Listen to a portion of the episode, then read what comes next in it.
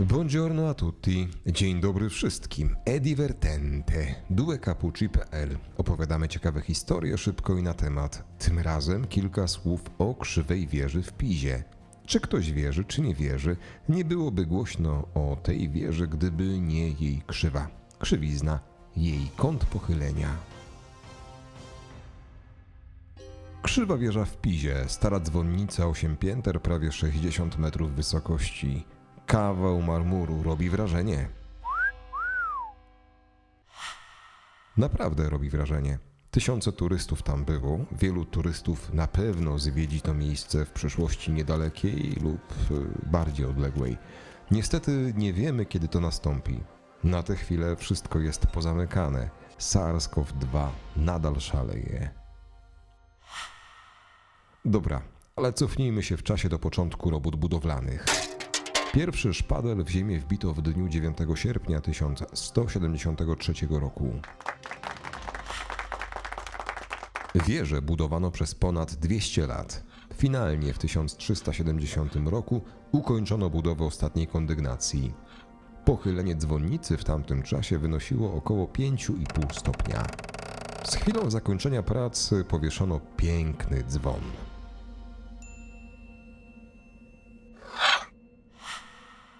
Pomysłów na prace renowacyjne wieży było naprawdę sporo. W zasadzie co głowa to pomysł.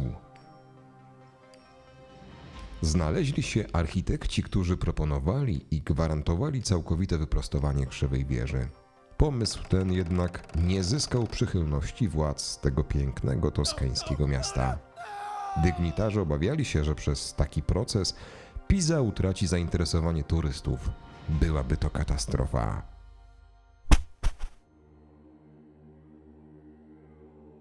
Jedna z legend głosi, że około 600 roku ponoć sam Galileusz przeprowadzał na wieży pewien eksperyment. Eksperyment dotyczył badania przyspieszenia. Aby było to możliwe, sam Galileusz musiał wejść na szczyt wieży. Miał zrzucać dwie kule o odmiennej masie i obserwować z góry prędkość ich spadania. Hm. Niestety żadne oficjalne źródło historyczne tej informacji nie potwierdza.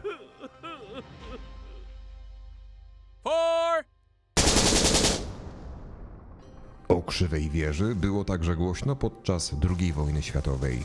W tym czasie wieża była punktem obserwacyjnym niemieckich wojsk.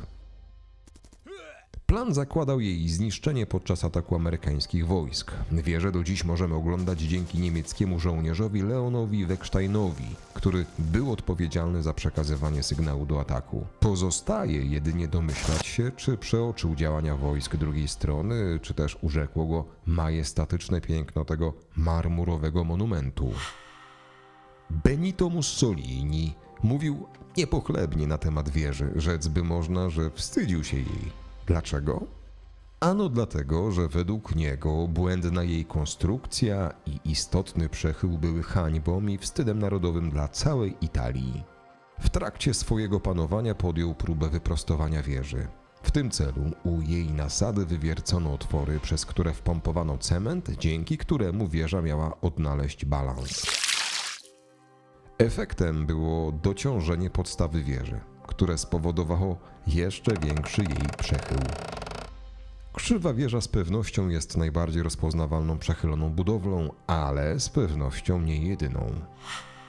Z uwagi na miękkie gliniaste podłoże na obszarze Pizy można znaleźć kilka takich mniejszych krzywych wież. Między innymi dzwonnicę kościoła San Nicola oraz dzwonnicę kościoła San Michele del Scalzi.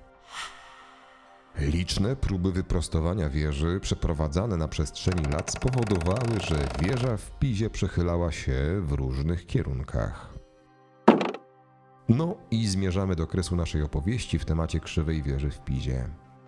Na cześć krzywej wieży w Pizie nazwana została formacja skalna na archipelagu Giologii, przy czym w tym miejscu nie jestem do końca pewien, czy tak się to wypowiada. W każdym razie archipelag leży u wybrzeży Antarktydy Wschodniej.